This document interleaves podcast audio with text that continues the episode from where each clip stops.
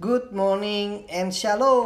Shalom. Selamat pagi semua. Selamat pagi teman-teman semua. Hari ini hari Minggu, harinya beribadah bersama-sama meskipun secara online tapi kita tetap bersuka cita karena kita Yes. tahu Tuhan Yesus luar biasa. Amin. Oke teman-teman, seperti biasa kita akan masuk dalam pujian penyembahan. Kita akan menyanyikan satu pujian berjudul Kau telah memilihku. Kita percaya bahwa Tuhan telah memilih kita, memanggil kita untuk jadi berkat bagi bangsa-bangsa.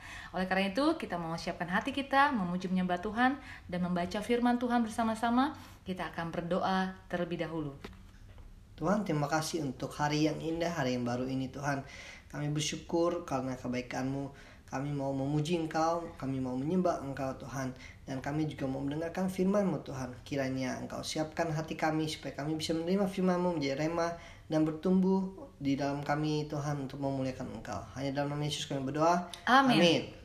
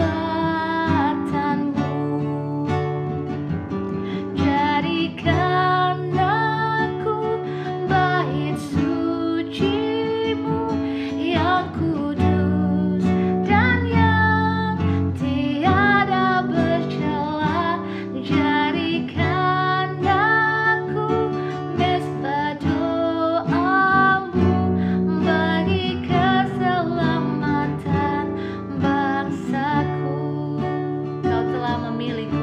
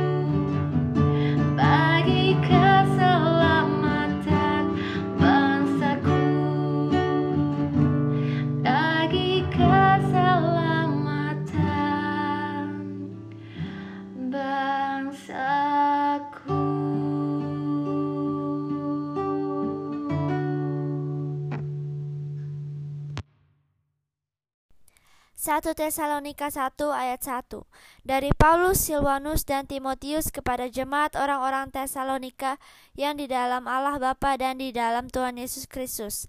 Kasih karunia dan damai sejahtera menyertai kamu. Kami selalu mengucap syukur kepada Allah karena kamu semua dan menyebut kamu dalam doa kami. Sebab kami selalu mengingat pekerjaan imanmu, usaha kasihmu dan ketekunan pengharapanmu kepada Tuhan kita Yesus Kristus di hadapan Allah dan Bapa kita. Dan kami tahu, hai saudara-saudara yang dikasih Allah, bahwa ia telah memilih kamu. Sebab Injil yang kami beritakan bukan disampaikan kepada kamu dengan kata-kata saja, tetapi juga dengan kekuatan oleh roh kudus dan dengan suatu kepastian yang kokoh. Memang kamu tahu bagaimana kami bekerja di antara kamu oleh karena kamu, dan kamu telah menjadi penurut kami dan penurut Tuhan. Dalam penindasan yang berat, kamu telah menerima firman itu dengan sukacita yang dikerjakan oleh Roh Kudus, sehingga kamu telah menjadi teladan untuk semua orang yang percaya di wilayah Makedonia dan Akaya. Karena dari antara kamu firman Tuhan bergema bukan hanya di Makedonia dan Akaya saja, tetapi di semua tempat telah tersiar kabar tentang imanmu kepada Allah, sehingga kami tidak usah mengatakan apa-apa tentang hal itu. Sebab mereka sendiri bercerita tentang kami, bagaimana kami kamu sambut dan bagaimana kamu berbalik dari berhala-berhala kepada Allah untuk melayani Allah yang hidup dan yang benar, dan untuk menantikan kedatangan anaknya dari sorga yang telah dibangkitkannya dari antara orang mati, yaitu Yesus, dia menyelamatkan kita dari murka yang akan datang. Shalom Vanessa. Shalom Vanessa, thank you so Thank much you, ya Vanessa. sudah bersedia melayani bersama-sama kita pagi hari ini untuk membacakan firman Tuhan di 1 Tesalonika 1. God bless you. God bless you. Dalam melayani Tuhan, kita harus mengandalkan Roh Kudus sehingga besar kekuatannya. Saat Roh Kudus bekerja, kita lihat bagaimana jemaat di Tesalonika mengalami perubahan yang drastis dari penyembah berhala menjadi pelayan Kristus. Jangan andalkan kekuatan dan hikmat manusia, tetapi andalkan Roh Kudus. Dan hal apa yang dapat kita pelajari dari dari jemaat di Tesalonika? Iman mereka itu nyata dalam kehidupan mereka, sehingga mereka jadi kesaksian yang baik bagi orang lain. Mereka hidup melayani dan sambil menantikan kedatangan Tuhan untuk kedua kalinya. Nah, hidup kita sebagai anak-anak Allah memang seharusnya terlibat dalam pelayanan dan senantiasa menantikan Tuhan. Ini yang disebut berjaga-jaga karena kedatangan Tuhan bisa kapan saja dan tidak ada seorang pun yang tahu. Kita mau saat Tuhan datang nanti, kita terdapat tetap setia dan hidup tidak bercelah.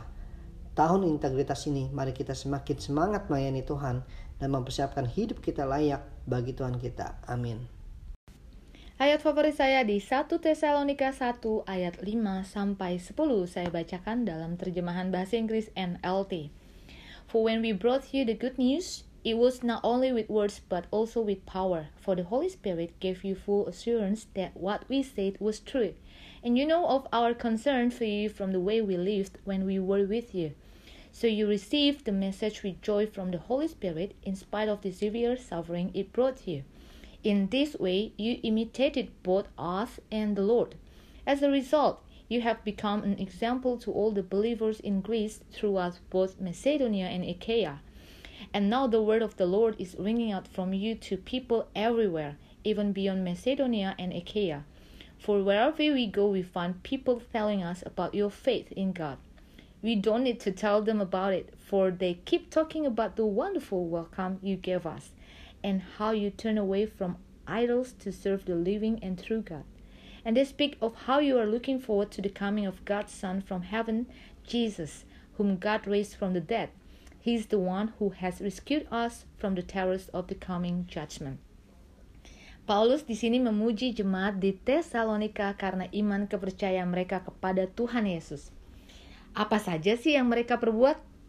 Yang pertama, ayat kelima dan keenam dikatakan bahwa ketika Paulus dan rekan-rekan pelayanannya membawa kabar baik, jemaat di Tesalonika menerima kabar baik tersebut dengan sukacita yang berasal dari Roh Kudus.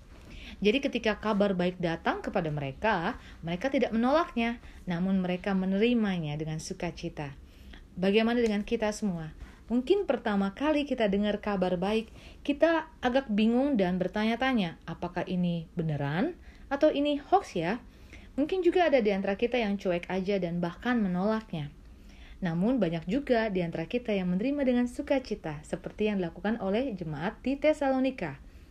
Nah, seperti Paulus, kita harus berani dan tetap semangat membawa atau menyampaikan kabar baik kepada semua orang, apa pun respon mereka kepada kita. Mereka menerima, mereka menolak, mereka cuek, atau apa pun itu juga, kita tetap harus maju terus dan pantang mundur. Yang kedua, imitated both us and the Lord. Setelah menerima kabar baik, jemaat di Tesalonika membuktikan iman percayanya dengan meniru atau mengikuti kami. Paulus dan rekan-rekannya juga mengikuti Tuhan. Jadi mereka nggak hanya stop sampai menerima kabar baik saja, namun mereka take action untuk meniru mengikuti apa yang Paulus dan Yesus lakukan. Nah, kita juga mesti nih seperti jemaat di Tesalonika ya, imitate God in everything you do. Ini pernah kita bahas di Efesus 5. Kita harus imitate God di dalam segala hal yang kita lakukan. Oke, yang ketiga, hasilnya mereka menjadi contoh atau teladan bagi jemaat-jemaat orang-orang percaya di Yunani sepanjang wilayah Makedonia dan Akaya. Dan sungguh luar biasa, ini mereka menjadi berkat loh bagi banyak orang. Pertanyaan saya, apakah hidup kita menjadi teladan atau berkat bagi orang-orang di sekitar kita? Ataukah kita hanya menjalani hidup kita, ya gini-gini aja deh, mau ngapain lagi ya? Asal udah percaya kayaknya udah cukup deh. Gak usah ribet-ribet lah, ikut dalam pelayanan, gak usah ribet-ribet lah, cari jiwa buat Tuhan. Nah, kalau kita ada pemikiran seperti yang ini, kita perlu belajar lagi nih sama jemaat di Tesalonika yang hidupnya menjadi good example bagi orang-orang lain. Oke, yang keempat, dan firman Tuhan disuarakan oleh mereka bagi semua orang dan di mana pun di luar Makedonia dan Akaya. Jadi ke mana Paulus dan rekannya pergi, mereka menemukan orang-orang bercerita tentang iman jemaat Tesalonika kepada Tuhan. Bagaimana jemaat ini menyambut Paulus dan rekan-rekannya, bagaimana mereka bertobat dari menyembah berhala menjadi orang-orang yang melayani Tuhan yang hidup dan yang benar dan yang menantikan kedatangan Tuhan Yesus yang akan menyelamatkan mereka dari teror penghakiman yang akan datang. Luar biasa ya jemaat Tesalonika ini, mereka nggak perlu bangga-banggain diri sendiri. Orang-orang lain yang banyak memuji mereka, senang sama mereka, bahkan orang-orang ini cerita tentang kesaksian hidup mereka, hidupnya jemaat di Tesalonika. Nah, hal ini menjadi pembelajaran buat kita semua pagi hari ini apa sih yang orang-orang katakan atau ngomongin ke orang lain tentang kehidupan kita? Apakah mereka berbicara tentang keburukan kita atau mereka memuji perbuatan baik kita? Ya ampun, ini nih si A orangnya mah tukang tipu, suka marah-marah, suka gosip, sombong, dan lain sebagainya. Ataukah kita disebut, oh ini loh si B, orangnya baik sekali, perhatian, suka menolong, orangnya asik, fun, menyenangkan. Nah, teman-teman, apa yang kita tabur itu yang akan kita tuai. Jika kita berlaku baik, pasti kita akan menuai hal yang baik dan sebaliknya. Oleh karena itu, mari kita sungguh-sungguh menjalani kehidupan kekristenan kita dengan penuh integritas dan menjalankan kehendak Tuhan dengan setia. Oke, sekian hari ini. Kita ketemu lagi besok ya teman-teman. Terus semangat dan maju terus di dalam Yesus. Have a blessed Sunday. God bless you. God bless you.